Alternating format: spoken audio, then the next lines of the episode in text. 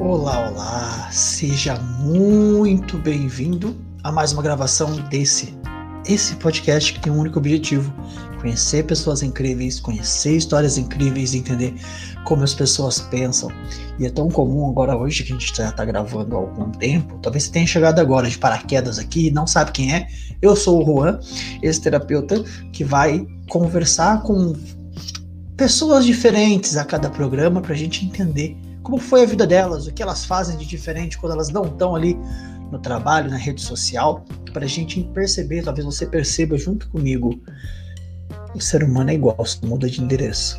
Então seja muito bem-vindo, esteja aqui comigo. Se você chegou por acaso, saiba que você pode acessar o Instagram toda semana para saber quando tem gravação. Só coloca lá o Juan.rodriguesoficial que você pode participar e saber ali a lista das gravações ao vivo. Assim você pode participar ao vivo lá no YouTube, mandar pergunta para o nosso convidado. Aqui eu tenho um monitor onde eu vejo as mensagens. Assim a gente pode interagir. Bom, para mais uma, mais um dia de gravação especial para você que está ouvindo, eu vou trazer aqui o nosso convidado especial de hoje e fazer aquelas perguntas de sempre.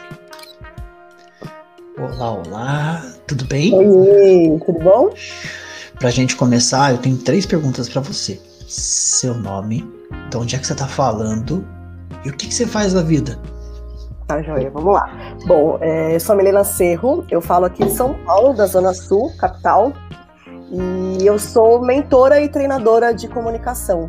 É, o apelido que eu ganhei aí dos meus mentorados e alunos é Desatadora de Nós. Tem até um, um quadrinho aqui no fundo eu falo que eu, eu desato os nós que, que impedem aí, às vezes, as pessoas de, de conseguirem se expressar, seja para falar em público, seja para conseguir se comunicar dentro de um relacionamento, para falar do seu trabalho ou do seu negócio.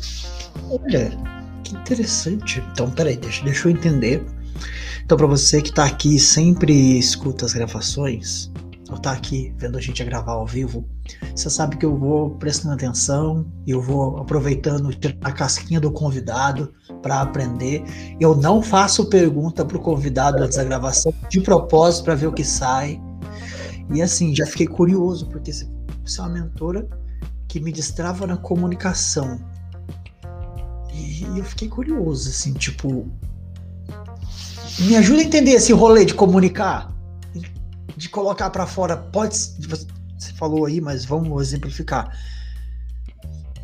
Pode ser uma questão pessoal, eu, eu não consigo me relacionar bem, ou no trabalho eu quero melhorar e conseguir expor, me comunicar melhor, até mesmo para conseguir uma, uma promoção? É isso? Mais ou menos isso minha cabeça tá voando? É exatamente isso. É, trazendo um pouquinho, já que o, o objetivo aqui do, do podcast é, é justamente a história, trazendo um pouquinho até da minha história. É, eu sempre fui uma pessoa que tive muita dificuldade de comunicação. Sempre fui muito introvertida, muito tímida. Então, a minha infância toda, eu passava muito dedicada aos meus cadernos, porque eu gostava muito de escrever, e a leitura. Então, esse era o meu universo. Isso é, é algo que me define até hoje, essa, essa introspecção. Faz parte é, da minha essência e também faz parte hoje do meu trabalho, né? Eu uso essa essência para ajudar também as pessoas a destravarem. E, e, eu tinha pavor de falar em público, pavor. Eu preferia morrer literalmente do que ter que fazer uma apresentação em público. E em 2000 e 2010 a 2013 ali, eu estava num trabalho é, em que o meu gestor pedia muito que eu fizesse apresentações, que eu conduzisse reuniões, e isso para mim era extremamente desconfortável. E ali eu falei, olha, chefe querido, não dá mais para mim, porque eu ficava mal fisicamente, não era só emocionalmente. Eu ficava mal fisicamente. E eu fui para um outro trabalho, e nesse outro trabalho eu cheguei lá e o que, que aconteceu? Leira, você precisa falar em público. E aí eu falei, tá bom. Parece que é, se expor te persegue, é isso? Exato. Perseguia, perseguia na época. Perseguia. E aí eu entendi, eu falei, bom, se uma coisa se repete muito na nossa vida, é porque tem alguma coisa aí que a gente precisa aprender. E justamente nessa época eu comecei também um processo de autoconhecimento. Eu fui promovida para a liderança da, da, área de comunicação na empresa. Eu sou jornalista, esqueci de contar esse detalhe. que é curioso, né? Que as pessoas falam como que uma jornalista tem medo de falar em público. E é? quando eu recebi essa, essa promoção, assumir a área de comunicação de uma entidade do terceiro setor, eles me presentearam com um coaching de liderança, que foi onde eu comecei meu processo de autoconhecimento. Então eu só venci esse medo. Eu não gosto nem de falar venci, né? Eu comecei a lidar com esse medo de falar em público conforme eu fui me conhecendo, eu fui entendendo principalmente os meus valores pessoais e eu fui tendo um, um olhar para minha história. Então, depois até desse processo de coaching, eu me tornei coach, eu fui fazer curso de programação neurolinguística, e quanto mais eu conhecia mais, quanto mais eu conhecia minha história, mais eu descobria por que, que eu tinha tanto medo de falar em público. E, e, isso não era só sobre o medo de falar em público. Como eu disse, eu tinha dificuldade de me expressar no dia a dia, de falar dentro de casa, de, de me comunicar com os meus amigos. Então, era aquela pessoa que mais ouvia do que falava. Então, quando eu destravei a, a minha comunicação, eu descobri todo um novo mundo. E isso que me inspirou a ser uma mentora de comunicação para eu poder é, encorajar as pessoas a experimentarem um pouquinho dessa liberdade, desse, desse poder que veio com a minha voz. Então eu digo que eu descobri o poder da minha voz e eu quero dar voz também a outras pessoas. Isso é um pouco do que eu faço no meu dia a dia.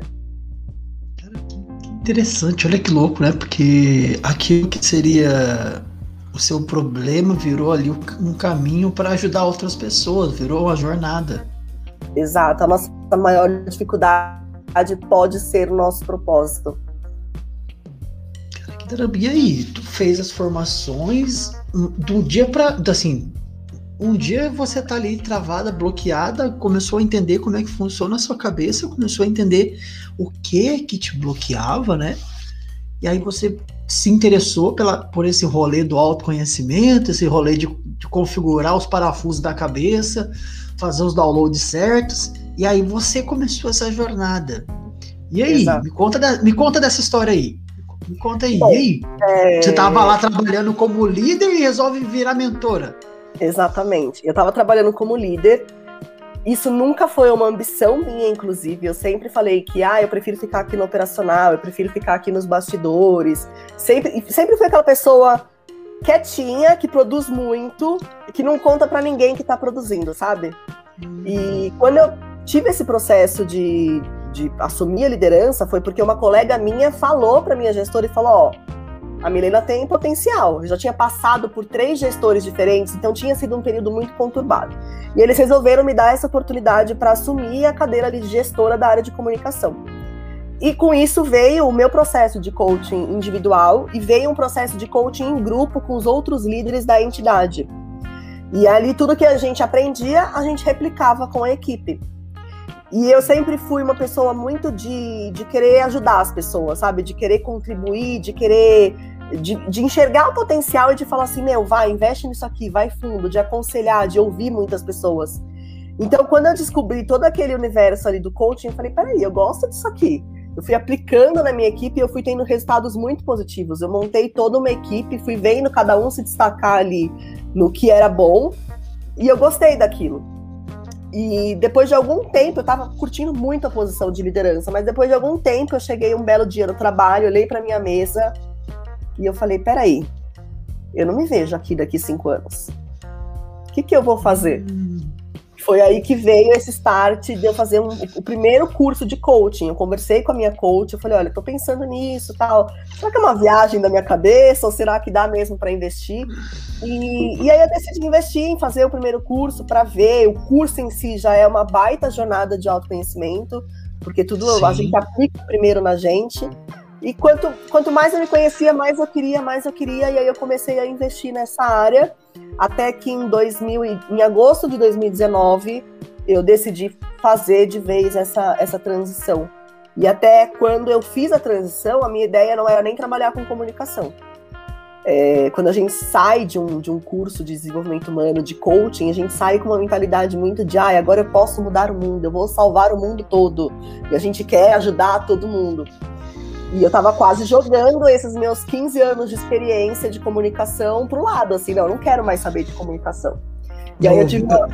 Tô te cortando, eu ouvi algo parecido de uma pessoa essa semana, alguém que fez uma jornada e de repente virou a cabeça no 360, que a gente sai meio no, com os pés no, na lua, né? Empolgadaço. Eu penso, eu vejo o Chaves aqui, se eu chegava e eu fazia. E, e uma pessoa me contou que ela meteu o pé sem construir nada sólido. E aí eu falei, volta lá pegar os pedaços que você deixou cair, volta. Não é assim não. Exatamente, porque faz parte da minha essência. São 15 anos, não dá pra gente jogar fora. Exato. E é uma mentora me alertou sobre isso. E, e aí eu me tornei a minha persona transformada, né? Então, falei, pô, eu tenho toda essa experiência com comunicação, porque querendo ou não, eu ajudava empresas a contarem as suas histórias, eu ajudava pessoas uhum. dentro das organizações que muitas vezes são muito boas tecnicamente, isso é um desafio que eu enfrentei muito durante esses 15 anos, pessoas que sabem muito das suas áreas técnicas, só que na hora de comunicar isso para o público em geral, a gente precisa fazer toda uma tradução. Então eu apoiei muito as empresas a contarem as suas histórias, esses profissionais a, a facilitarem aquilo, a, a poderem também se posicionar, a poderem se vender facilitando o entendimento daquilo que era muito tecniquez, que a gente chamava. E, e, e, a partir dessa experiência, eu tinha muita coisa ali que eu podia compartilhar com as pessoas. Eu podia ajudar esses profissionais a se projetarem profissionalmente, eu podia ajudar as pessoas que têm medo de falar em público a se expor. E nesse momento eu entendi que falei, bom, vou pegar então essa, esse nicho do medo de falar em público porque é o segundo maior medo depois da morte, né? Eu não lembro nem se é o primeiro, talvez, até antes da morte. se eu não estiver errado, as pessoas têm mais medo de falar em público do que de morrer. Do que de morrer, né? Eu acho que é o primeiro mesmo. É. Então eu falei, bom, é um nicho bacana, eu vou focar nisso aqui. E conforme eu comecei a focar no medo de falar em público, eu vi que não era só isso. Quando as pessoas chegavam, não era só o medo de falar em público. A pessoa que tem medo de falar em público, ela também tem o medo de se expor num relacionamento, ela tem medo de pedir um aumento pro chefe, ela tem medo de se colocar numa reunião. Então eu comecei a, a, lidar com isso de uma forma mais ampla, porque a comunicação ela tá em, é o que eu acredito, ela tá em tudo. A gente se comunica o tempo todo. Olhando para que você acabou de falar, fiquei pensando aqui agora, tipo, pô, o problema não tá no comunicar. Então, o não se comunicar é só o sintoma, o negócio tá muito mais embaixo. Sim. É exatamente é. isso. É, é, são principalmente crenças que nós temos sobre nós mesmos, é a nossa autoimagem, é aquilo que a gente acredita sobre, sobre um conflito. Pessoas que acreditam, por exemplo, que ah, é melhor eu guardar isso aqui para mim, porque dessa forma eu vou me manter conectada com o outro. E na verdade o que a gente está fazendo, é, a gente fala que é o famoso engolir sapo, né? A pessoa engole sapo. sapo, engole sapo, só que o que você está criando, na verdade, é uma desconexão. Cada vez que você engole um, sapo, achando que você está se conectando mais com a pessoa, na verdade, você está se distanciando cada vez mais. Então, é, tudo isso impacta na forma como a gente se comunica, como a gente se coloca para o mundo, seja na relação, seja no negócio, seja na carreira. Então, às vezes, eu, eu até sofri muito com o meu próprio posicionamento de como eu ia comunicar isso para as pessoas, porque não, não tem só um impacto. Eu não quero também definir para onde que, você vai usar isso, para que que você vai destravar a sua comunicação. É quase que eu te dou um cardápio ali e falo, ó, tá aqui, eu destravo a sua comunicação. Como você vai usar isso? Para que resultado você vai alcançar? Isso fica muito ao seu critério. Porque a hora que você destrava, a hora que você desata um nó, a hora que você abandona uma crença, isso vai ter impacto em todas as áreas da sua vida. Nossa, era isso que eu ia te perguntar. Então, se eu te procuro porque eu preciso aprender a me comunicar no trabalho, vai acabar afetando que melhora o trabalho, mas melhora o meu relacionamento também, porque se eu aprendi a comunicar aqui, entendi as raízes, que certamente estou afetando lá em casa também. Porque Exato. eu não estou me relacionando, ou me comunicando com os filhos, com a esposa. É que louco, você vem por um motivo e resolve um monte. Olha, aconteceu isso recentemente comigo, um rapaz que me procurou. Ele tinha dificuldade porque ele era muito prolixo. Então as pessoas às vezes não tinham não tinham paciência para escutá-lo. Então eu falava assim, meu, você tem que ser mais objetivo, tal. E ele me procurou por isso. E na terceira sessão que a gente fez, ele falou: "Você não vai acreditar o quanto que melhorou o meu relacionamento com a minha filha". E a filha dele tem tipo 7, 8 anos. Então você melhora em um ponto, você acaba melhorando em todas as outras áreas da sua vida. Você desata um nó ali que, que libera realmente aquele fluxo da sua comunicação, que você se sente livre para se expressar em qualquer ocasião. Que, não, que sensacional. Mas aproveitando que a gente está falando de se comunicar, Sim. Deixa eu conhecer um pouquinho mais a Milena, já percebi que é, ela é foda no trabalho. Em que, em que mais você é foda quando você não tá trabalhando? Em que mais você gosta de fazer da vida? Olha, eu até dei já um spoilerzinho, né, da, da minha infância. Isso, isso define muito de quem é a Milena. Eu amo escrever. E assim, isso para mim é tanto profissionalmente quanto um hobby também. E eu falo, hoje eu falo, hoje eu não tenho vergonha de falar, eu sou muito foda nisso.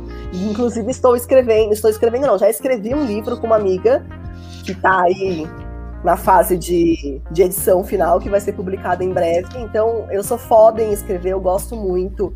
Eu brinco que eu não sou ninguém sem papel e caneta por perto. É, essa foi a. eu digo mesmo, só que eu não sou escrevendo, não é desenhando. Cada um.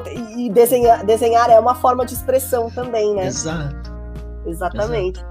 Então eu, eu me conheci muito na minha vida, eu lidei com, com as minhas questões, como eu tinha essa dificuldade de me comunicar com o outro, a forma que eu encontrei de lidar com as dores, as frustrações e tudo mais foi através da escrita.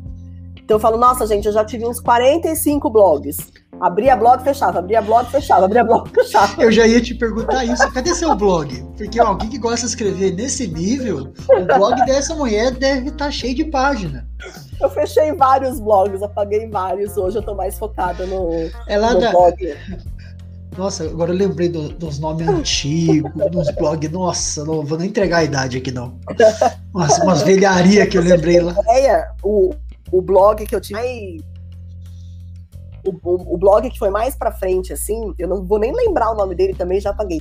Mas teve uma época que eu fui fazer um intercâmbio, eu fui pra Inglaterra. E antes de ir para lá, eu comecei a fazer muita pesquisa sobre isso. E eu comecei a compartilhar isso no blog. Ó, oh, gente, para tirar o visto, você precisa fazer isso, isso e isso. Ah, aí quando você chegar lá, você vai precisar ir na polícia se registrar. Então eu comecei a compartilhar a minha jornada nesse blog. E conheci muita gente. É, era na época do Orkut, então tinha uma comunidade que era do pessoal que ia para Londres. Eu conheci ah. muita gente e olha a que nível que chegou, né? O que, que esse blog resultou para mim. É, a agência que eu fechei acabou me contratando para eu trabalhar para eles, respondendo dúvidas das pessoas na comunidade do Orkut, porque isso gerava negócios para eles. E quando eu cheguei lá, eles tinham uma casa, eu fiquei nessa casa sem pagar aluguel por um tempão, porque era, o, era a troca que a gente fazia. E o pessoal que chegava lá, que fechava com eles, que chegava lá, eu levava eles na polícia para se registrar. Eu levava eles na primeira vez na escola. Então esse Olha só. deu muita coisa boa para mim.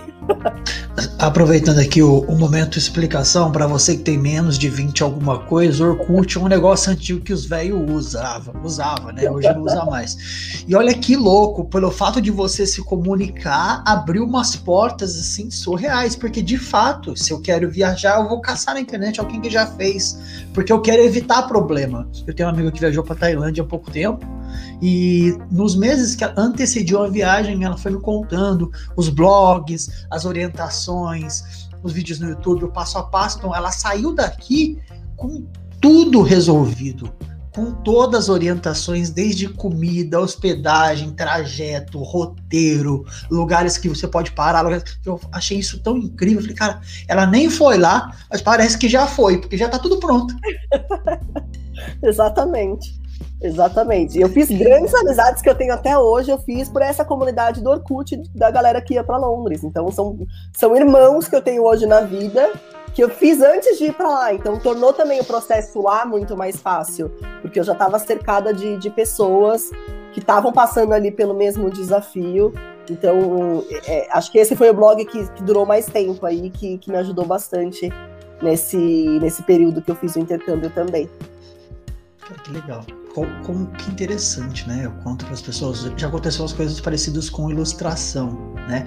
Por conta de eu gostar de desenhar, já ter feito várias ilustrações, até profissionalmente, numa época da minha vida. E hoje eu, eu trouxe essa comunicação para o meu trabalho. As pessoas estão acostumadas com uma forma de trabalho, e aqui eu percebi que quando eu levava o conteúdo de forma ilustrada para o atendimento, fazia muitas vezes um mapa mental, ou sim, eu tenho algumas lousas, né? Tanto aqui quanto na clínica. E aí as pessoas estão tá com uma dúvida, eu literalmente vou para a lousa e, e construo aquela jornada para a pessoa, a pessoa ela entende. né? Como cada um aprende a se comunicar com as ferramentas que tem, com o jeitinho que sabe. Isso é tão legal, porque isso literalmente eu vejo uma ponte ali, né? A, uhum. a forma que você conseguir conectar isso. Que incrível. E geralmente as pessoas usam até aquela frase de uma forma bem pejorativa, né? Você quer que eu desenhe? E tem pessoas que sim querem, porque elas são extremamente visuais. Eu, eu literalmente pergunto isso. Enxergar dessa forma. E, e é na sociedade, de uma forma geral, é usada essa frase de uma forma pejorativa. É, não. Um tem o, o, o, seu canal, né? Eu, eu percebi isso. tem gente que prefere ver, tem gente que. Eu sou sinestésica total. Então eu preciso da escrita ali me apoiando para eu Você... conseguir viver a experiência. Você usa agenda de papel? Uso. eu já tentei aplicativo, não consigo não. Tem que ser agenda de papel. É um monte de caderno espalhado aqui do lado. Aí eu falo assim, quando eu tenho que procurar uma informação, eu sinto muita falta do Ctrl F pra gente buscar a informação fácil. Eu falo, meu Deus, em que caderno que eu anotei isso aqui? Mas eu tô dessas também. Assim. Eu, tenho, eu vou na, na Calunga, na Americanas, é blocos e blocos de sulfite. Depois eu, tenho, eu separo por pasta. Olha, olha a analogia. Sei que o jovem padawan tá assistindo aqui, pasta L é um negócio que usava no escritório. Tá? Eu pego pasta L, coloco o nome do tema que eu estou trabalhando, estudando ou pesquisando, discorrendo é, não só compreensões, como mapas mentais dos estudos e coloco nas pastas. Depois eu preciso de informação, ah, eu sei onde tá. Tá na pasta tal, aí eu tenho que achar. É, mas é desse jeito, porque eu sou mega analógico.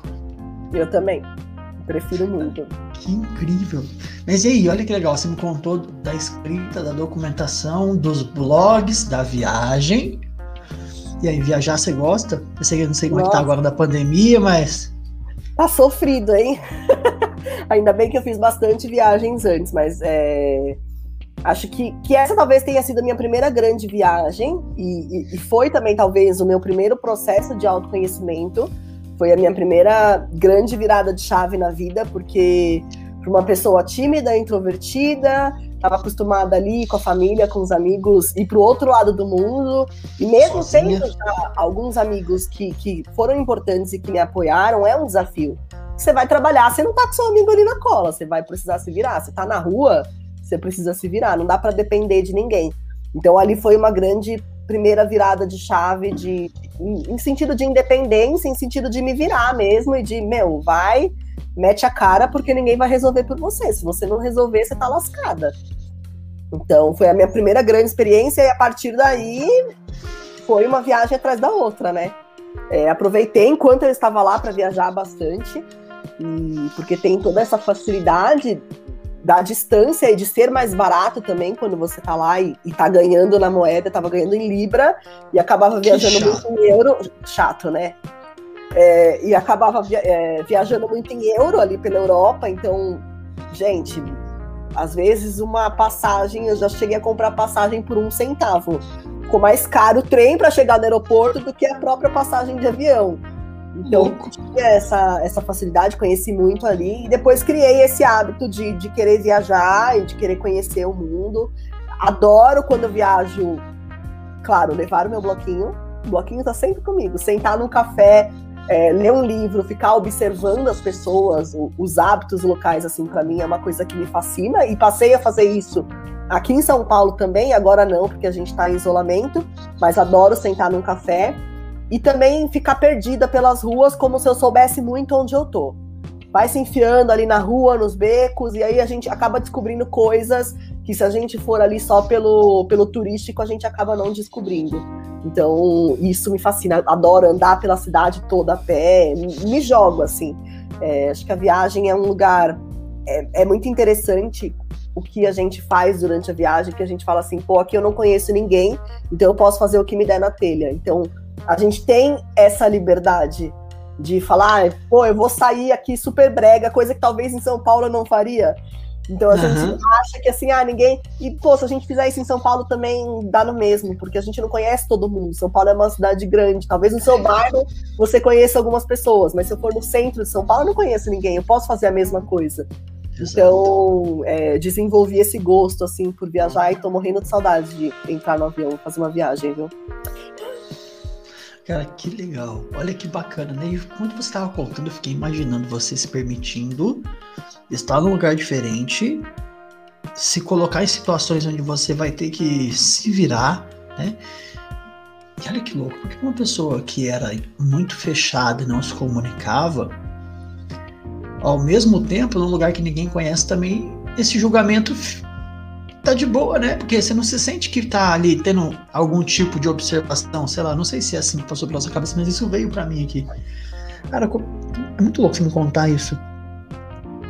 E aí, e voltando aqui pro caminho da comunicação, de desbloquear, conseguir ir. É, o quanto, o quanto você que trabalha com isso, o quanto que a, não se comunicar, estar bloqueado hoje, hoje você entende que que pega para as pessoas, sabe? Porque eu sei que você que você deve ter um monte de história das pessoas que procuram e querem não só na carreira ou no pessoal, mas olhando para para essa carreira de comunicação, voltando aqui que que você, olhando para o mercado, o que que você vê? Por exemplo, eu não sei como é que tá para você. Você, você tem algum curso disso ou é só atendimento? Eu tenho um curso, chama Construindo Relacionamentos Saudáveis. É um curso onde eu ensino principalmente habilidades de comunicação não violenta, que foi um outro aprendizado que eu trouxe para minha vida e que eu sou apaixonada e me aprofundo cada vez mais. Quanto mais eu estudo, mais eu gosto. Me fala um pouquinho de comunicação não violenta. Ah, eu vou começar te contando é, como eu conheci a comunicação não violenta. E o que eu que é fui isso? em uma. É, aí eu vou, eu vou entrar nisso. É, eu fui em uma apresentação, Uhum. um evento que tinha várias apresentações. E aí chegou uma moça que ia falar sobre comunicação não violenta. E aí a minha primeira reação foi assim: eu não preciso disso, eu não sou violenta, não vou nem prestar atenção nessa palestra. Foi a minha primeira reação. E aí, conforme ela começou a falar, eu falei, cara, eu sou violentaça, eu não sou pouco violenta. Eu não sou pouco violenta, eu sou muito violenta, eu sou ultra violenta. Por quê? Porque na comunicação não, não violenta, a gente preza muito pela conexão e pela compaixão, acreditando que a gente pode contribuir pelo bem-estar uns dos outros. Que aquilo que eu preciso é tão importante quanto aquilo que o Juan precisa. Então esse é o princípio aí da comunicação não violenta. E a compaixão, ele é um estado natural do nosso ser. A gente tem, a gente já nasce com compaixão. Eu, eu até brinco que, que, o exemplo mais real assim que eu tenho é a minha sobrinha que tem um ano e meio. Então, se eu faço uma cara triste, a primeira reação dela é: o que foi? O que aconteceu? Ela quer me ajudar. E, e acho que esse é o maior exemplo que a gente pode ter aí do que, que é essa né? compaixão. Então, a comunicação não violenta, ela mostra pra gente que cada vez que eu busco influenciar uma pessoa por meio do medo, por meio da culpa, por meio da vergonha, por meio de manipulação, eu estou sendo violenta na minha comunicação. Ou seja, a gente aprendeu a ser violento. Isso é, é um padrão milenar. Há 8 mil anos a gente se comunica dessa forma. Então, quando eu quero, por exemplo, tirar o meu, meu afilhado do tablet, eu não explico para ele a importância dele sair do tablet, porque agora a gente vai jantar e é legal a gente sentar na mesa e conversar, nananã. Eu chego para ele e falo assim, ó, se você não sair do tablet, você não vai ganhar a sobremesa. Então eu tô o tempo hum. todo ameaçando ali a pessoa. Eu não tô explicando a importância, por que, que aquilo é importante para é. mim. A criança vê você fazendo, ela aprende assim, ela replica quando cresce. Ele replica comigo, ele fala assim, ó, se você não me emprestar seu iPad, eu não vou te amar mais. E aí eu vou falar o quê pra ele? Falar assim. Quantos anos? Vai fazer sete anos em julho. Que menininho manipulador. Ele é. Ele aprendeu assim, ele aprendeu assim. Nós todos aprendemos dessa forma. A gente, é, a gente foi educado em um sistema de punição e de recompensa. Se você fizer o que eu quero, ou a, o, o, que está segundo a regra, Sim. você ganha. Você vai poder brincar com seu amigo, vai poder ganhar um presente, vai poder comer a sobremesa. Se não fizer como eu quero, você vai ficar de castigo. Não vai ter sobremesa, não vai poder ficar no tablet, não vai poder brincar com amigo. Então a gente foi educado dessa forma, nós somos educados de uma forma violenta. Então a violência é isso, é a gente buscar influenciar as pessoas a nos apoiarem por meio de medo, culpa, vergonha, punição, por meio de críticas, por meio de exigências, e a gente faz isso o tempo todo. A gente, às vezes, nas nossas relações, a gente não comunica muitas vezes aquilo que a gente quer. A gente tem uma comunicação indireta e confusa. Eu, eu brinco que é aquela história assim: ah, eu queria tanto comer um brigadeiro. Ao invés da gente falar, pô, amor, você pode ir lá fazer um brigadeiro para mim? Tô com uma vontade de comer. Se tão gostosinho a gente assistir um filme comendo brigadeiro. A gente manda em direta, se colar, colou. Ou a gente reclama muito. E depois fica assim, você não me entende, você não me escuta. Exato, exatamente isso. Você nunca me escuta, você nunca faz nada do que eu quero. E, e, e, tem também a questão da gente criticar muito as pessoas, criticar os nossos familiares, os nossos parceiros, os nossos colegas de trabalho. E é uma forma da gente pedir alguma coisa, só que é uma forma que faz com que a pessoa não nos escute. Se eu chegar para você e falar assim, meu, você tá sempre atrasado, que saco, não aguento mais, que falta de compromisso, você não vai me escutar, porque toda a sua energia vai ser dedicada a se defender, a mostrar que eu tô errada. Agora, se eu chegar para você e falar assim, olha, quando você chega atrasado, eu fico muito chateada, porque eu tenho uma necessidade de, de comprometimento, para mim muito importante comprometimento, seguir o horário que a gente combinou, é completamente diferente, porque eu tô falando da minha experiência. E aí você consegue manter a sua escuta aberta. Então, a comunicação não violenta, ela é, é um grande recurso, eu não chamo de recurso, eu falo que é praticamente uma filosofia de vida, onde a gente está muito conectado com a gente, e aí é, é, isso que eu falo da introspecção, que acabou se tornando uma poderosa ferramenta de trabalho minha, porque a gente precisa estar tá conectado com o que, que a gente está sentindo, com o que a gente está vivendo internamente, para a gente poder se comunicar melhor e para a gente poder se relacionar melhor. Então essa é uma das é um dos meus pilares aí no, na minha metodologia de trabalho são os recursos da comunicação não violenta. Interessante você falar de, de a importância de estar introspecto, porque pelo menos para mim nesse dia a dia, nesse rolê que a gente vê aqui da sociedade, introspecto com esse mundão de informação, com essa vida no automático, nessa correria, essa doideira que eu vivo. E é pau que eu vou parar para prestar atenção na minha comunicação, sabe? É tudo no automático, é tão no automático que é tão normal para mim já fazer uma chantagem ali, já vir com uma reclamação, com um mimimi faz total sentido isso que você falou. Mas é muito, é muito, significa muito, muito interessante a comunicação não violenta. Acho que as pessoas precisam aprender isso. Assim, é, é muito, muito, interessante, cara. É muito interessante. Muito. Eu, eu falo que, que eu sou uma. Eu ainda sou uma praticante. Então, até ontem eu escrevi sobre isso. A comunicação não violenta. A comunicação, de uma forma geral, ela não combina com pressa.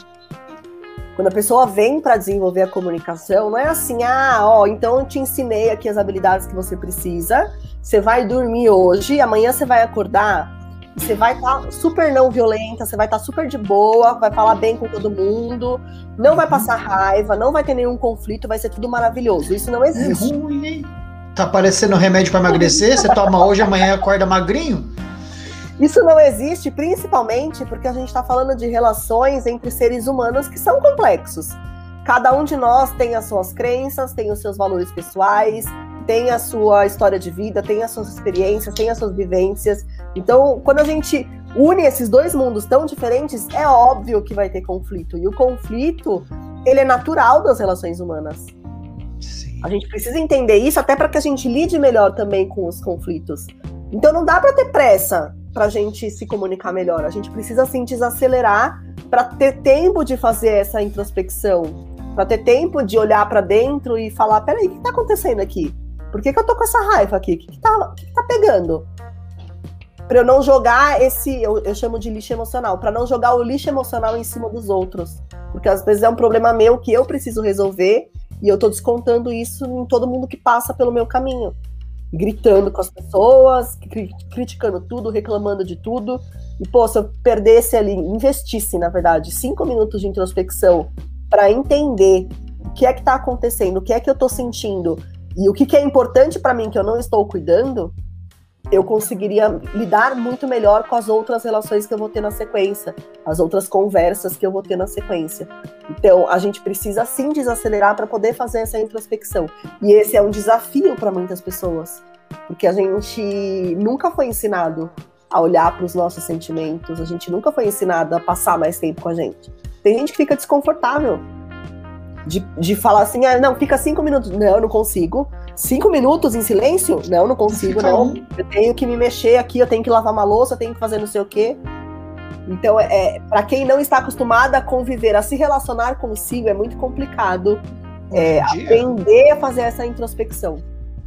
Nesse mundo de Netflix, nesse mundo de, de informação visual, que você lava a louça vendo seriado, você limpa a casa ouvindo um podcast, você faz 15 coisas ao mesmo tempo, você nunca fica em silêncio, né? Assim, eu parar de propósito para estar em silêncio.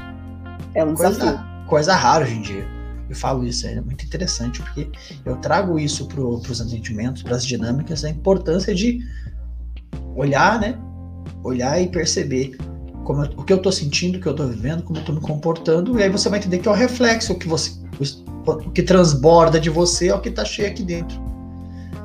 Que, que Exatamente. Louco. Interessante. Eu, eu me pergunto se como que as pessoas chegam até você. Às vezes ela vem com uma reclamação diferente, aí você bate o olho e fala, não, isso aqui é sua comunicação tá uma porcaria. Olha, uma coisa que eu acho muito interessante nesse universo aí das redes sociais é, falando um pouquinho do medo de falar em público, que é uma uhum. das principais músicas aí.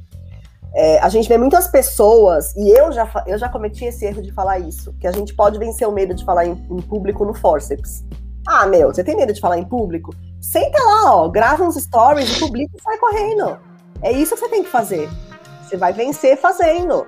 Eu já falei isso.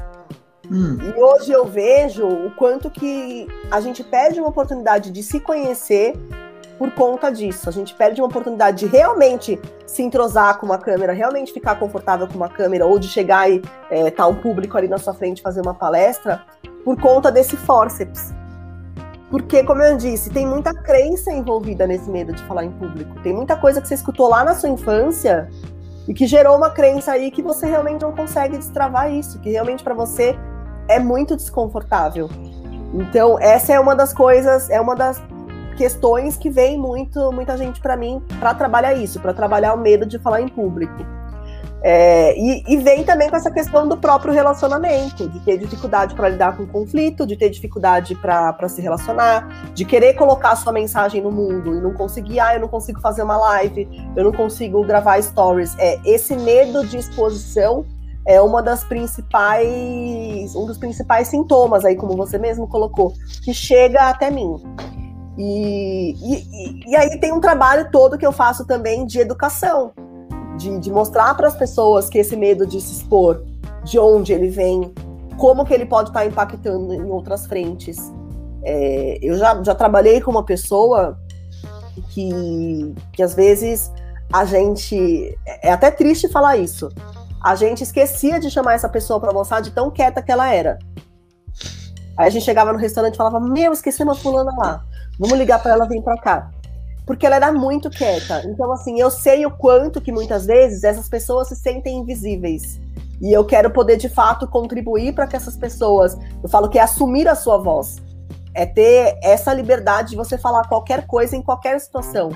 E vai desde um falar em público, que é, querendo ou não, uma coisa grandiosa, como um exemplo que aconteceu há duas, três semanas de uma, de uma mentorada falar que, poxa, eu fui na manicure a gente escolheu uma cor, ela passou em uma unha, ficou legal. Quando ela passou em todas, eu achei horrível. E aí eu fiquei assim, ah, eu não vou falar nada, eu vou ficar com essa cor. Falo, não falo, falo, não falo. Falo, não falo. E aí no final, é, ela já fez mentoria comigo, já fez curso e tudo mais, ela falou assim, ai, olha, eu não gostei. Você pode passar de novo? Só que ela ainda ficou naquela, naquela discussão. Então é, é sobre isso, é sobre a gente poder se posicionar, é sobre a gente ter essa liberdade e essa coragem de falar sobre as coisas que são importantes para nós. E esse é um ponto que eu faço questão de diferenciar muito. A gente não a gente pode falar sobre tudo, somos livres para falar sobre tudo, porém não precisamos falar sobre tudo. A gente precisa se posicionar sobre o que é importante para gente. Então, se alguém falou alguma coisa que te machucou, aí sim você precisa falar. Se tem um assunto que é importante para você e, e aquilo, pô, não ficou legal, você discordou por dentro, Pô, se posiciona, finca ali a sua bandeira, mostra o seu posicionamento, dá a sua opinião, dá a sua ideia. É, é, é sobre essa, essa liberdade que eu quero levar para as pessoas. Delas saberem que elas podem falar sobre sentimentos, que falar sobre sentimentos não é fraqueza, que elas podem entrar em um conflito, e, e indo com uma questão de, de compreensão, que o conflito faz parte, é natural, não precisa engolir sapo. Então, é esse tipo de coisa que eu quero levar cada vez mais para as pessoas, para que elas experimentem essa liberdade, porque eu experimentei e foi muito bom para mim, então eu quero levar para as pessoas também.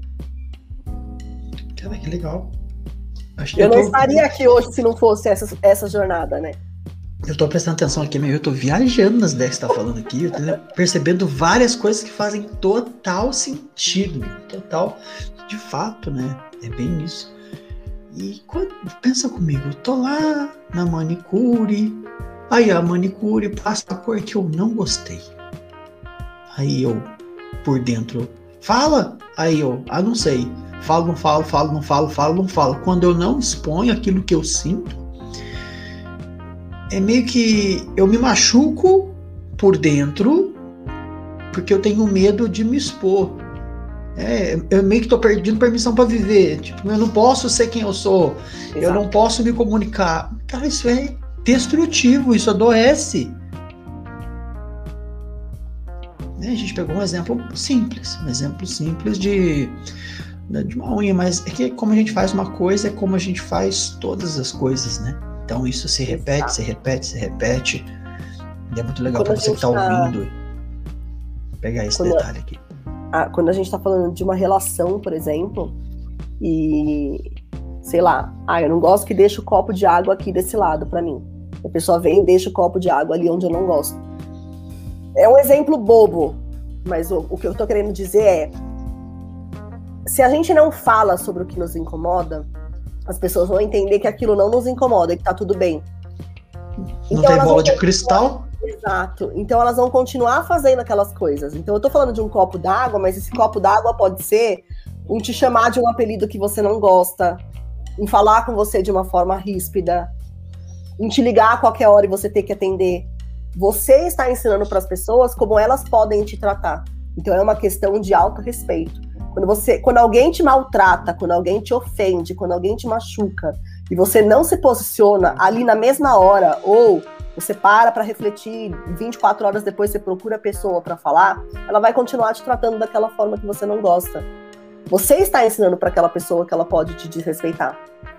Então você, está então, me dizendo, então você tá me dizendo que as pessoas me tratam como eu me trato, porque eu faço isso comigo. Aí as pessoas fazem assim, seria essa analogia.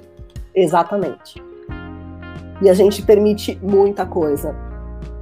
A gente permite que as pessoas muitas vezes nos machuquem e a gente fala assim: ah, foi só dessa vez, eu não vou falar nada. Aí vem a segunda, vem a terceira, vem a quarta. Quando você vai ver, você está sendo super maltratada e você está permitindo ser super maltratada porque você não quer falar para a pessoa, ah, porque pode ser que essa pessoa me rejeite, pode ser que, que, que rompa essa conexão. E aí vem essa balança, né? Mas espera aí, você vai passar a vida sendo desrespeitada para manter essa conexão? Então você vai passar uma vida. Tá valendo a pena? Você vai passar uma vida agradando os outros porque você tem medo de ser rejeitado ou abandonado, né? Ou trocado. Então Exato. você prefere se diminuir para receber uma migalha no seu relacionamento ou não conseguir a promoção. Vou dar um exemplo aquele que, o que mais fala, aquele que mais trabalha, aquele que mais acredita que merece, não é promovido. Ele não se comunica. É um burro de carga, trabalha. Comigo. Foi o que aconteceu comigo. Eu só fui promovida porque uma amiga minha chegou pra, pra gestora e falou: Ó, a Milena é fera, confia nela, dá uma oportunidade para ela. Se ela não falasse, eu não fazia esse papel. Olha que louco, né? Aí a gente a pode gente falar assim, tem... pô, mas não tenho sorte, ou ninguém percebe meu esforço, você não se comunica. Essa, não é a historinha da, da galinha da pata lá? A pata bota o ovo, um bata ovo esconde. A galinha faz um fuzuê uma barulheira do caramba botar o ovo pequenininho. Quem é que sofreu mais pra botar o ovo? Olha o tamanho do ovo do pato. Da pata, no caso, né? E a galinha faz o maior barulho, mano. Você Exatamente sabe que a galinha botou ovo. É exatamente isso. Eu, eu tive um gestor que ele falava assim: tem que cacarejar. Fez, botou o ovo, vai lá e cacareja. Isso. E eu aprendi muito isso com uma. E vem de auto reconhecimento isso também. De você confiar Sim. tanto que você é fera naquilo que você faz, que você não tem vergonha de falar para as outras pessoas: Meu, eu sou foda em desatar nó. Pode vir que eu desato. Eu sou foda em escrever. E levou tempo para eu chegar no ponto de falar isso. Eu sou muito boa nisso, eu confio que eu sou muito boa nisso. Eu dou resultado. Então hoje eu bato no peito e falo. Mas por muito tempo eu era muito boa no que eu fazia, entregava resultado pra caramba. E quem levava o crédito era quem? Meus chefes. O gestor, é, o, o gestor. O gestor é, levava todo o crédito.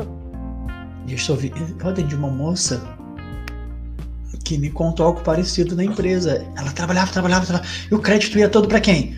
Pro chefe dela, que a equipe é top, porque o chefe é top. Eu falei, ué, cacareja, aparece, põe, se expõe, deixa as pessoas descobrirem que você é quem você é. E aí a gente entra também para pra gente, só pra gente entender assim o quanto que a nossa comunicação está muito associada à crença. Aqui pode entrar, por exemplo, uma crença de que fazer marketing pessoal é feio, de que se vender é feio. Quantas pessoas não acreditam nisso? Eu acreditava Nossa. nisso. Ah, muito, se vender é feio, vou chegar pro meu chefe e falar que eu sou boa nisso? Imagina que absurdo. Se a gente e, for então, do não preço, perdão. Assim. Se a gente for partir do pressuposto da, da linha que eu entendo, que eu estudo aqui, de que cada pessoa é única, cada pessoa tem um traço, uma personalidade, existem certos traços que não querem aparecer por medo de se expor. Isso agrava mais ainda, porque ele, já, ele vai fazer de tudo para não ter uma comunicação que faça com que ele, ele cresça, porque ele entende que se ele crescer, ele incomoda. É muito louco, porque cara, como a comunicação ela está diretamente ligada a quem você é, como você foi formado, os downloads que você fez na sua cabeça nesse tempo de desde pequenininho até hoje. Se alguma vez você foi se expor e deu ruim, você gravou um trauma ou uma crença negativa que toda vez que eu vou falar da merda, é melhor eu não me abrir, Cara, é, é muito louco. Você tá contando, eu tô lembrando de inúmeros casos, situações e coisas aqui que fazem total sentido.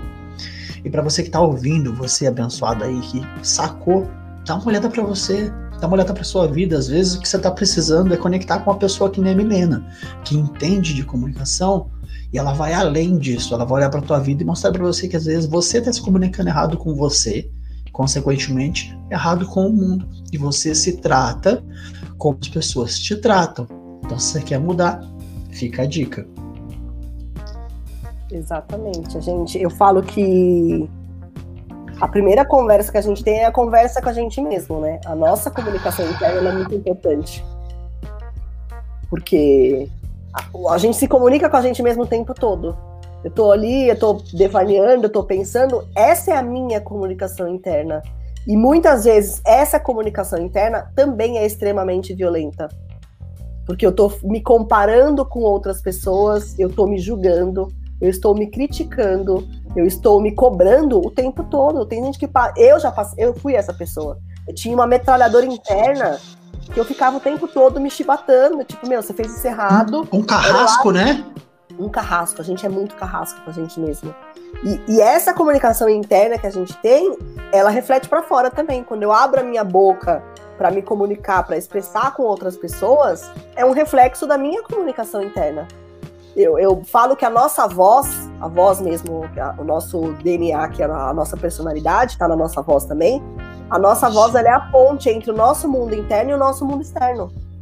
Se aqui dentro tá bagunça, a hora que eu abrir a boca para falar vai ser bagunça também. Agora, se aqui dentro eu tenho pô, eu sei o que eu tô sentindo, eu sei qual que é a minha intenção nessa conversa, eu sei o que, que eu quero, qual é o resultado que eu espero desse conflito. Quando eu sei de tudo isso, quando tá mais organizado, a minha comunicação também sai muito mais organizada e eu aumento as minhas chances de ser compreendida, de ser compreendido pelas outras pessoas. Sim, que incrível. Eu lembrei agora, de, de, como dizia minha mãe, né? A boca fala, o coração tá cheio. Olha, e é isso, né? É, é a, a, comunicação é a ponte, cara. Que louco aprender mais com comunicação assim. Porque faz total sentido. Dá pra gente pegar várias reflexões dessa nossa gravação e, e levar isso pra vida, né? Eu, eu sempre falo quando alguém chega para se tratar que o primeiro caminho para mudar algo profundo, seja um trauma, um bloqueio, ou até mesmo uma dor existencial, o primeiro passo é saber para onde fica a vida, né? Para onde você está olhando, para trás ou para frente. E para você ir para a vida, para você pilotar o carro em direção ao que você sonha, né? É aprender a pilotar. Aprender a pilotar é olhar para você e entender como você funciona. Se você não pode ter o volante da sua vida porque você não se conhece, como é que você dirige? Né? Aí alguém fica a pergunta: alguém vai dirigir você? As suas crenças, os seus bloqueios, as suas travas. E aí você vai chamar isso de quê? Destino, de acaso, de sorte, de azar? Por que só a fulana? Por que todo mundo é promovido ou não? Por que, que todo mundo consegue arrumar um bom namorado? Né? Você não sabe se comunicar na hora do processo seletivo, você só aceita esses garranchos. É, é complicado, né? É.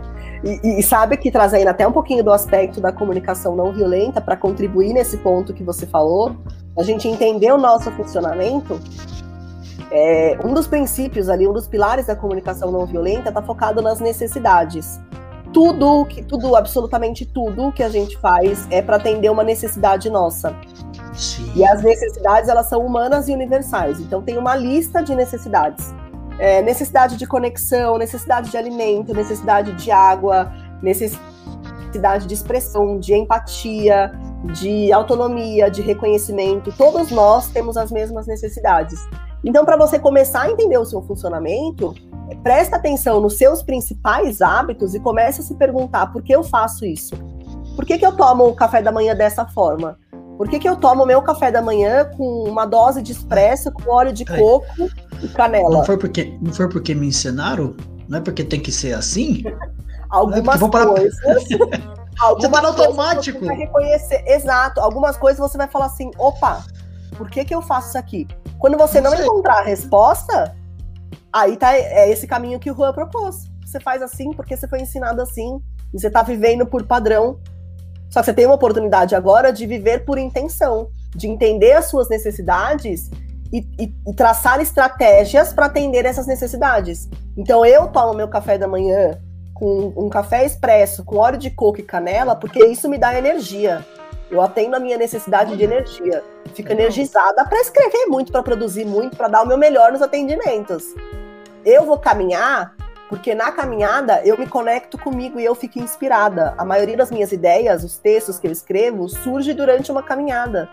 Então eu cuido da minha, da minha, da minha necessidade de cuidar do meu corpo e ao mesmo tempo eu me inspiro. Então tudo que eu faço tem uma razão. Por que, que eu leio esse livro? Por que, que eu almoço meio-dia e não uma hora? Mas peraí, para você poder observar desse jeito, você precisa estar aqui precisa estar presente. Presente. Precisa estar presente. Né? presente. Você está me falando que fazem total sentido para mim, né? Eu expliquei essa semana para um cliente que eu não tenho hábito de leitura. Eu, cara, não tenho saco. Em compensação, eu pego as versões em áudio dos livros e devoro ele duas, três, quatro vezes e faço as anotações, faço ilustrações dos conceitos para mim funciona melhor. Ah, mas todo mundo lê, tem que ler. Eu leio quando eu sinto vontade. Isso que é interessante, entender como o mundo funciona, como eu funciono e fazer escolhas que são melhores para mim. Hum? Eu entendo, como você falou, você toma o café de um jeito que te energiza. Eu, eu prefiro acordar mais cedo, acordo no virado no giraia, dou o meu melhor e eu tenho uma janela de tempo ao longo do dia onde eu tenho que parar para fazer outras tarefas, para dar uma carregada na bateria, depois eu volto para outro pico de jornada. E para mim funciona assim. Mas se a gente não olha para a gente, a gente vai seguir o padrão de bate cartão tal hora, faz tal tarefa, ainda mais para quem empreende. Olha, olha, que louco você falou agora, eu lembrei. É, quando eu fui pro processo de empreender e era CLT, eu, eu, eu parecia que era, que era empregado. Tipo, começava às oito, parava assim. Pô, mas faz sentido essa conta. É, por quê? Porque tava no automático. você saiu de uma prisão e você se enfiou em outra prisão. É, porque eu aprendi assim. É um hábito. É um hábito. E, e, e essa pergunta é justamente para a gente poder sacar essas coisas. Mas espera aí, é assim mesmo que eu quero fazer? Ou eu estou fazendo porque é um hábito? Almoçar meio-dia, por exemplo. Aqui em casa a gente de vez em quando almoça meio-dia em ponto, pronto, estamos almoçando. Mas espera aí, eu tô com fome para almoçar meio-dia? A gente deixa de escutar o nosso corpo, de escutar a gente mesmo. Porque, ah, todo mundo almoça meio-dia. Tá, mas eu não sou todo mundo. Minha mãe já falou isso muito na infância. Eu não sou todo mundo. eu lembro isso mesmo, eu não sou todo mundo. É, as pessoas. A minha esposa gosta de almoçar. Arroz, feijão, mistura, essas coisinhas tradicionais do Brasil. Sempre, o que você quer no almoço? Uma fonte de proteína e pipoca. Eu amo comer pipoca. Se deixar, eu faço um filé, um frango, uma, uma fonte de proteína e estouro pipoca tem mais fibra que arroz, para você que está ouvindo aqui ou assistindo e não sabe, e vai atender a necessidade do mesmo jeito. E eu acho muito louco, porque a gente fala assim, como é que você consegue? Atende minha necessidade. É, gente... Bate os meus macros, bate os meus macros e tá tudo certo. E a gente se questionar também. Você falou disso, eu lembrei que um dia eu fui num café com uma amiga, inclusive essa amiga que eu escrevi o livro. E a gente chegou na hora do almoço, e ela falou assim: Meu, olha aquele bolo de cenoura. Hum mas não, né? Tem que comer primeiro o prato principal e depois o bolo. Eu falei, quem disse? Primeiro almoço, depois a sobremesa. Você quer comer a sobremesa? Primeiro come. Ela falou, tá bom, vou comer o bolo de cenoura primeiro. Então naquele dia ela quebrou um padrão e falou, não, não importa. Não Eu gosto disso. Eu gosto então é, disso. É, é, a gente literalmente se questionar e falou, quem disse? Quem foi que impôs essa regra? É, você está aí empreendendo, é um, é um mundo um, um pouquinho solitário. É você que cria as suas regras. Por que, que você está seguindo ainda as regras do, do CLT? Então é a gente conseguir estar presente o suficiente para a gente olhar para isso e falar: meu, não tem sentido isso aqui que eu estou fazendo. Eu estou trabalhando como se eu fosse um CLT. E eu saí de repente do, do CLT justamente porque eu queria mais liberdade. Então, eu usufruo muito dessa liberdade do empreendedorismo, por exemplo. Falo que a liberdade ele é um dos valores fundamentais da minha vida. E quando veio a pandemia, eu falei: meu, fudeu, como é que eu vou fazer com essa tal dessa liberdade eu tenho que ficar presa dentro de casa? E aí é ressignificar a liberdade, porque liberdade hoje para mim é três horas da tarde eu parar e ler um livro tomando um café. Ou é, o tá quatro aí. horas meus sobrinhos tá chegarem aqui, porque um vai para natação, a outra precisa ficar aqui, eu parar e, e ficar ali uma hora curtindo ela. E aquilo vai me dar uma puta energia para depois ter um outro ciclo de trabalho. Então dá para a gente ser livre mesmo trancado dentro de casa. A questão é como que a gente enxerga essa liberdade. Eu falo isso para as pessoas, né? É, muita gente sofreu com a pandemia no sentido de liberdade.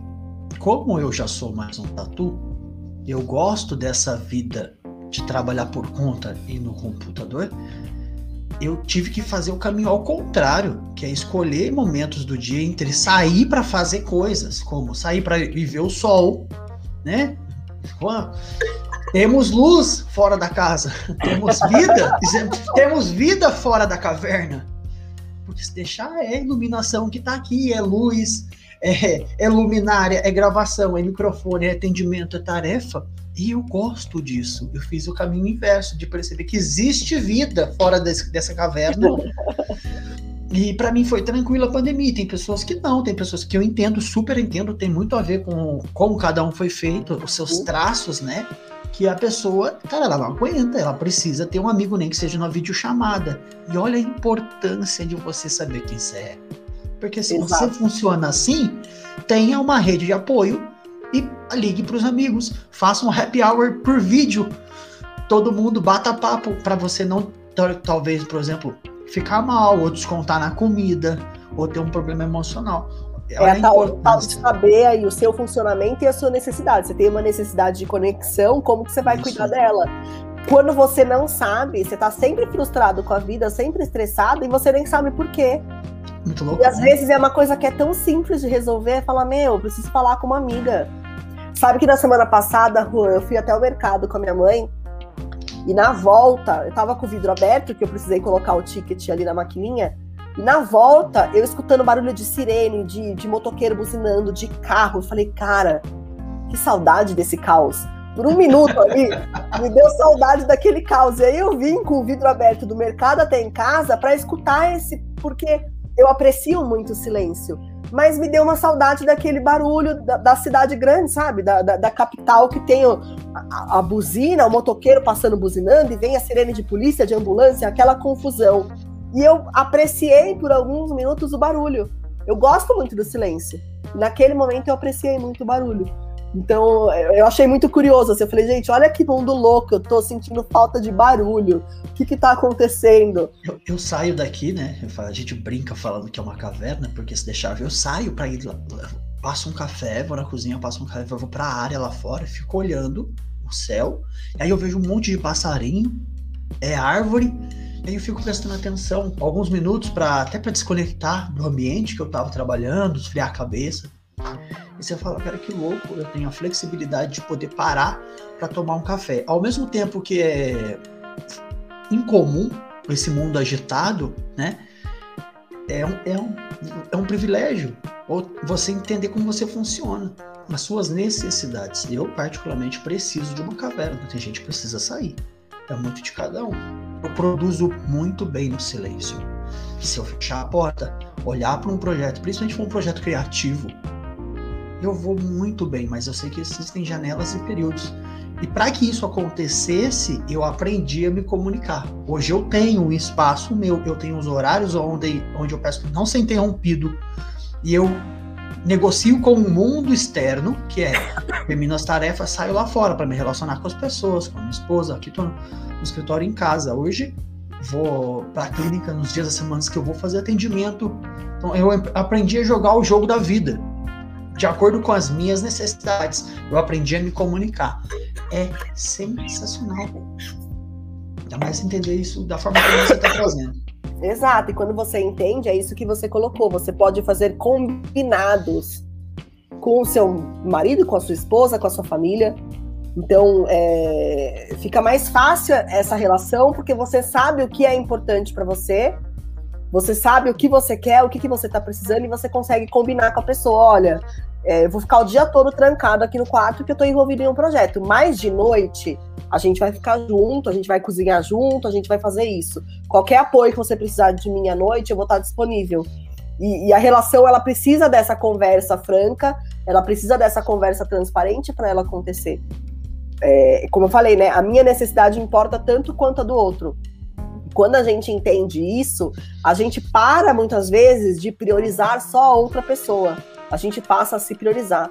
Porque muitas vezes na relação a gente quer só dar, dar, dar, e aí o nosso tanque tá sempre vazio. Porque às vezes o outro tá mais preocupado com ele e não tá dando nada pra gente. Então é importante a gente ter essa noção de que quando eu cuido das minhas necessidades, quando eu experimento bem-estar, quando eu tô bem comigo mesmo, eu consigo me doar muito melhor pro outro eu consigo contribuir muito mais do outro. A gente que trabalha aí com, com pessoas, né, que lida com pessoas diariamente, pô, se a gente não cuida da gente, se eu não tenho a minha própria terapeuta, eu não consigo lidar também com as outras pessoas, eu não consigo contribuir para a vida delas. Eu preciso estar muito bem comigo para eu poder dar o meu melhor para os outros. É a história da, da máscara do avião, né? Primeiro em mim e depois nos outros. Ah, eu concordo plenamente. Eu falo isso, já, já falei isso para tanto profissional da área de desenvolvimento, terapeuta, psicólogo, coach, que eu já troquei ideia. Falou, cara, tu não é paciente, cliente. Se você não tem um terapeuta, alguém para você esvaziar o copinho, como que você vai ajudar alguém? Se você não usa as técnicas que você ensina, como é que você vai fazer a mudança na vida de alguém? É total. Precisamos precisamos. Isso é, é, é muito importante, né? Porque a gente está lidando com pessoas, cada um ali com, com a sua complexidade, complexidade, e a gente precisa saber separar também, né? Porque às vezes as pessoas é, desaguam coisas que, que batem com alguma questão nossa. E a gente precisa saber separar isso muito bem. É, eu tinha muito, eu sempre fui uma pessoa muito sensível assim com essa questão de energia, de estar tá no ambiente pesado e, e, sugar toda a energia. Então eu precisei trabalhar muito isso também. Porque às vezes vem uma pessoa que vem mais carregada emocionalmente e eu preciso saber separar, ó, ela segue com o que é dela e eu sigo com o que é meu. Então, é, acho que é essencial, assim, para quem trabalha com outras pessoas, principalmente nesse mundo do desenvolvimento humano, é essencial ter essa, essa questão da separação ali de energia e ter o apoio de uma terapia também é muito importante. Incrível para você que está aí e não sabe, a galera que trabalha ajudando outros seres humaninhos tem desses rolês. Precisa se cuidar também. Para quem acredita mais na, nessa parada da energia, tem essa questão toda energética. Para quem é mais racional, tem toda a questão de você acabar guardando para você problemas que é do outro, precisa aprender a separar Que muito, que incrível, né? Helena, muito legal conversar com você, poder conhecer um pouquinho sobre a comunicação, conhecer um pouquinho sobre você. Achei muito bacana saber que já já tem um livro, tem data para o livro. Ainda não tem uma data fechada, ele deve ficar pronto agora em maio, em junho. Então tá, a qualquer momento tá estourando aí esse, esse livro e é um pouquinho, é, ele chama Descubra o Elo, é, inclusive veio de uma eu escrevi esse livro com uma amiga que a gente se conheceu nesse mundo do desenvolvimento humano, fazendo cursos e imersões aí em autoconhecimento. E ambas gostamos muito de escrever, ambas tivemos vários blogs durante a vida. E um, um belo dia a gente foi tomar um café junto e eu falei: Meu, vamos escrever um livro junto? E aí, olha que curioso, ela respondeu assim para mim: Meu, você sabe que eu tava morrendo de vontade de fazer esse convite, eu tava com vergonha. E aí só reforçou para mim a necessidade da gente falar sobre os nossos sonhos, da gente falar sobre aquilo que é importante para gente. E aí a gente criou um, Instagram, que é o arroba Descubroelo também, e começamos a escrever esse livro, que é um pouco da nossa jornada de autoconhecimento. O que, que a gente foi descobrindo, como que a gente foi desatando aí os nossos nós, e encorajando as pessoas também a embarcarem nessa viagem de autoconhecimento. E um, um, dos principais encorajamentos que a gente faz é justamente esse de buscar ajuda profissional. A gente, logo na, na apresentação do livro, a gente fez questão de registrar isso. Isso aqui é um pouco da nossa jornada, do que a gente aprendeu, como a gente desatou os nossos nós, e a gente encoraja você a, a, mergulhar nesse processo e também buscar uma ajuda profissional, seja de um coach, de um terapeuta, seja uma terapia alternativa, seja lá o que for mas busque se conhecer, porque quando a gente se conhece, a gente vive uma vida com muito mais significado, é, muito mais plenitude, é muito mais gostoso a gente viver a vida quanto mais a gente se conhece. Parece que mais gostoso é e mais a gente quer se conhecer, né? Quando a gente entra nesse mundo, a gente não quer sair mais. E, e acho que, que isso é uma jornada que é contínua vai até o nosso último suspiro. Até a gente morrer, a gente vai estar se conhecendo cada dia um pouquinho. Destrava uma coisa, aí você descobre que tem outra para destravar e por aí vai. Então, em breve vai estar aí esse livro disponível, Descubra o Elo. E aproveitando a pergunta que foge um pouco da casinha, as pessoas não costumam responder ela assim, uhum. e as perguntas que as perguntas que chacoalham mais. Helena, qual foi a maior cagada que você já fez?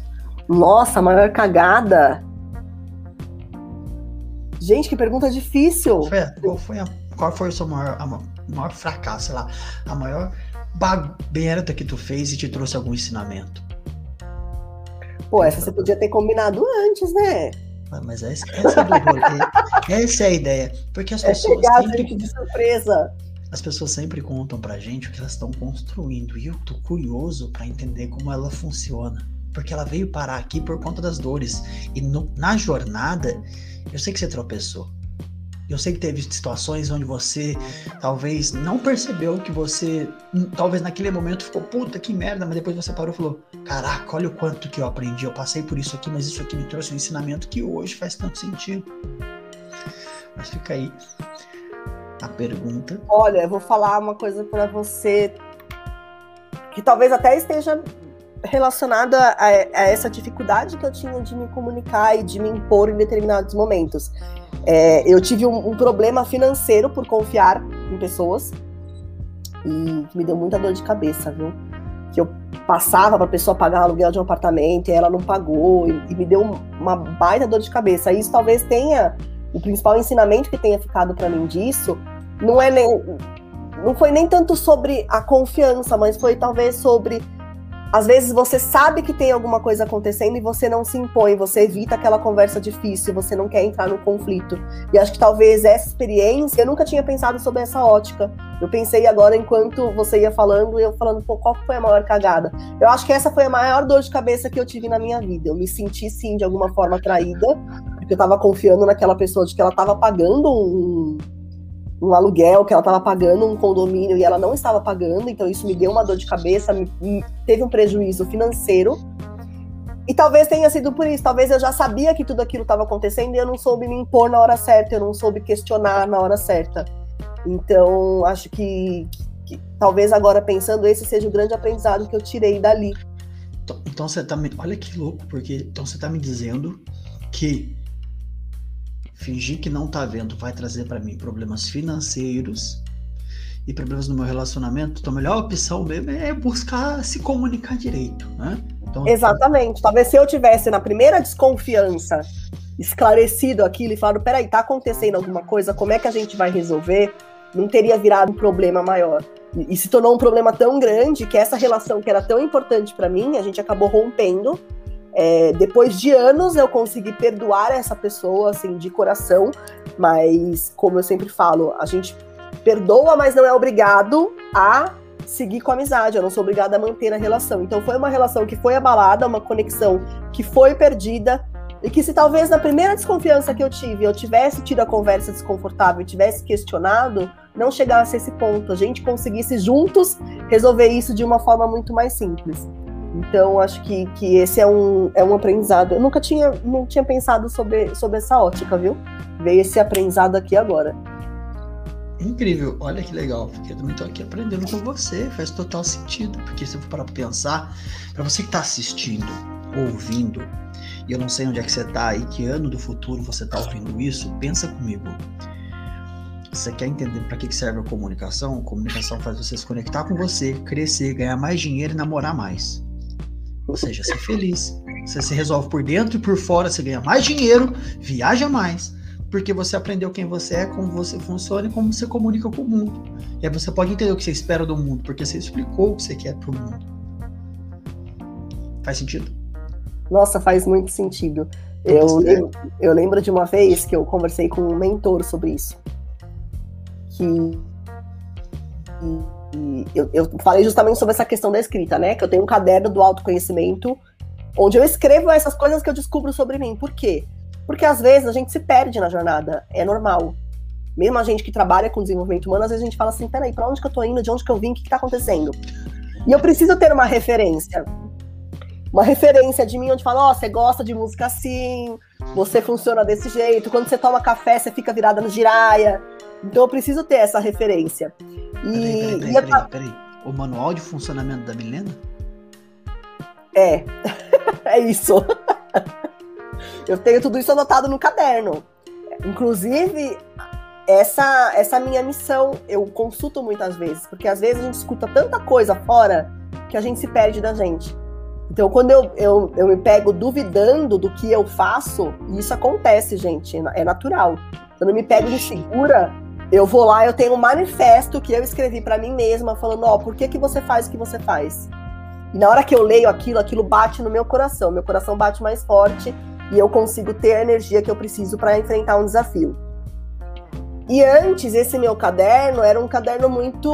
Eu, eu colocava muitas coisas ali, era muito individual é, eu não compartilhava coisas que estavam naquele caderno com as outras pessoas. Eu não contava para as outras pessoas como que eu gostava, por exemplo, de qual era o caminho para as pessoas me amarem, qual era o caminho para as pessoas me reconhecerem. E aí ele falou: oh, não adianta nada você ter isso aí para você se você não bota isso para fora, que é exatamente isso que você acabou de falar. Então hoje eu sei como eu quero ser tratada, eu sei como eu quero ser reconhecida, eu sei como eu quero ser amada. Eu não exijo isso de ninguém. Porque isso a gente não cobra, cada um vai dar como sabe dar. Só que eu coloco limites na minha vida para que as pessoas identifiquem até onde elas podem ir, como elas podem me tratar. Elas podem me xingar, elas podem fazer piada comigo, e eu coloco esses limites. E quando alguém ultrapassa esses limites, eu informo, ó, aqui não. Aqui você está cruzando um, um limite meu, uma linha que não é legal. Eu não admito isso. É, o, o, exemplo mais engraçado, é, é, curioso, mas que é, é mais cotidiano assim, é com meu sobrinho, meu afilhado de seis anos. Eu odeio. Eu ainda não investiguei isso, é uma coisa que eu ainda vou investigar. Eu odeio que apertem a minha gordurinha do braço. Odeio. Eu entro em pavor. Eu viro bicho quando faz isso. E aí ele às vezes ele vem para fazer isso para me provocar. E eu tenho tido conversas com ele sobre isso. Falo, ó, esse aqui é o meu limite. E eu nem preciso explicar o porquê. Aqui não pode. Você não pode fazer isso. Eu não gosto que faça isso, eu não autorizo que você faça. E cada vez que ele vem, às vezes, numa provocação, eu converso com ele de novo, eu reafirmo aquele limite. E a gente precisa ter esses limites para garantir o nosso bem-estar, nosso bem-estar físico, nosso bem-estar emocional. Então, é, esse é um, um, outro ponto que a gente precisa ter muita clareza para comunicar para as pessoas. Olha, eu não admito que você fale comigo dessa forma. Eu não admito que você tenha tal atitude comigo. Porque, de novo, as pessoas só fazem com a gente aquilo que a gente permite que elas façam. Então, nós ensinamos para os outros como que eles podem nos tratar. Isso é muito importante. Incrível, hein? Sensacional. Cara, cada vez que eu gravo é um aprendizado para mim. Cada pessoa incrível que vem aqui é um aprendizado para mim. E hoje eu aprendi que eu, o quanto eu preciso melhorar a minha comunicação. Olha que sensacional. Só tenho que te agradecer, Milena. Tu trazer esse conteúdo aqui, vir aqui bater esse papo, compartilhar com a gente esse conhecimento e falar para mim como é que eu te acho na internet. Até mesmo se eu precisar conhecer, acompanhar você, eu não sei quem tá ouvindo, quando tá ouvindo isso. Não sei se quando a pessoa estiver ouvindo, já temos no, nas bancas, nas bancas, olha o tio entregando a idade, na, online, o livro. Hã? Olha, olha que as bancas hoje elas já estão bastante revolucionárias, porque antes só vendia jornal é. e hoje é mais fácil você achar outras coisas do que jornal na banca. Então, vai saber o que, que vai vender no futuro nas bancas de jornal, né? É, virou, é uma lojinha... jornal, virou uma lojinha virou... de R$1,99. 99, é isso aí, desse jeito. Mas como é que eu te acho aqui nesse mundo da internet? Tá, o local onde fica mais fácil todo mundo me achar é no Instagram. O meu arroba é arroba milena.cerro. O cerro é serra com O no final. Com S, E, dois R's e O. Então lá eu tô todos os dias compartilhando a minha jornada, ensinando aí sobre comunicação não violenta, trazendo aí coisas sobre autoconhecimento e inteligência emocional que também são imprescindíveis para a gente poder se comunicar melhor. E tem também o arroba Descubroelo, que é do livro, que em breve será lançado, então quem quiser também conferir lá no Instagram, arroba Descubroelo. E é isso, acho que é o, é, o, é o, jeito mais fácil de me achar, de se conectar comigo e minha caixa de mensagens lá está sempre aberta. Então, quem quiser tirar alguma dúvida, é, trazer aí os seus desafios, as suas necessidades de comunicação, eu estou sempre por lá, ajudando o pessoal a assumir a sua voz. A minha, a minha grande missão nessa vida é essa: encorajar as pessoas a, a assumirem a sua voz e falarem sobre qualquer coisa. A gente pode falar sobre qualquer assunto com muita muita empatia e muita autenticidade. Existe uma forma de fazer isso, comunicação violenta, que é uma forma em que a gente se respeita, ao mesmo tempo em que a gente respeita também as outras pessoas. Então isso é, é essa é a liberdade da gente poder se expressar, a nossa liberdade de expressão. Show. Então mais uma vez, só gratidão. Obrigado por ter compartilhado seu tempo Obrigado. com a gente, vir aqui para a gravação, trazer esse conteúdo que é tão importante, rico e importante para a gente conseguir até mesmo olhar um pouquinho para dentro, tomar consciência. Eu fico imaginando, né? Eu fico imaginando as, as, ideias malucas na minha cabeça, se as pessoas elas estão. Eu fico imaginando a pessoa com um megafone, assim, se ela tem coragem de gritar o que tem de dentro dela para fora. Essa foi a ideia hoje. Será que você está gritando para o mundo aquilo que tem dentro de você? Ou está com medo? Mas fica aqui a reflexão. Obrigado, Helena. Obrigada a você, Rua, pelo convite. Gratidão. Para você que está assistindo, assistiu aqui com a gente ao vivo, gratidão todo mundo que participou, que assistiu. Para você que está ouvindo depois da gravação, saiba que você está convidado a participar ao vivo, mandar mensagens para o nosso participante. E como é que eu faço para saber para participar? É só acompanhar ou você acessa o YouTube, tá? Pode colocar, ou no Instagram, juan.rodriguesoficial e tem a lista toda semana. Sempre um convidado novo, sempre um convidado especial assim, que traz esse conhecimento aí que de pouquinho em pouquinho a gente vai aprendendo cada vez mais. Então, gratidão, obrigado, Helena, obrigado a você que participou e eu vejo você de novo, mais uma vez, no nosso próximo programa. Valeu e tchau! Tchau.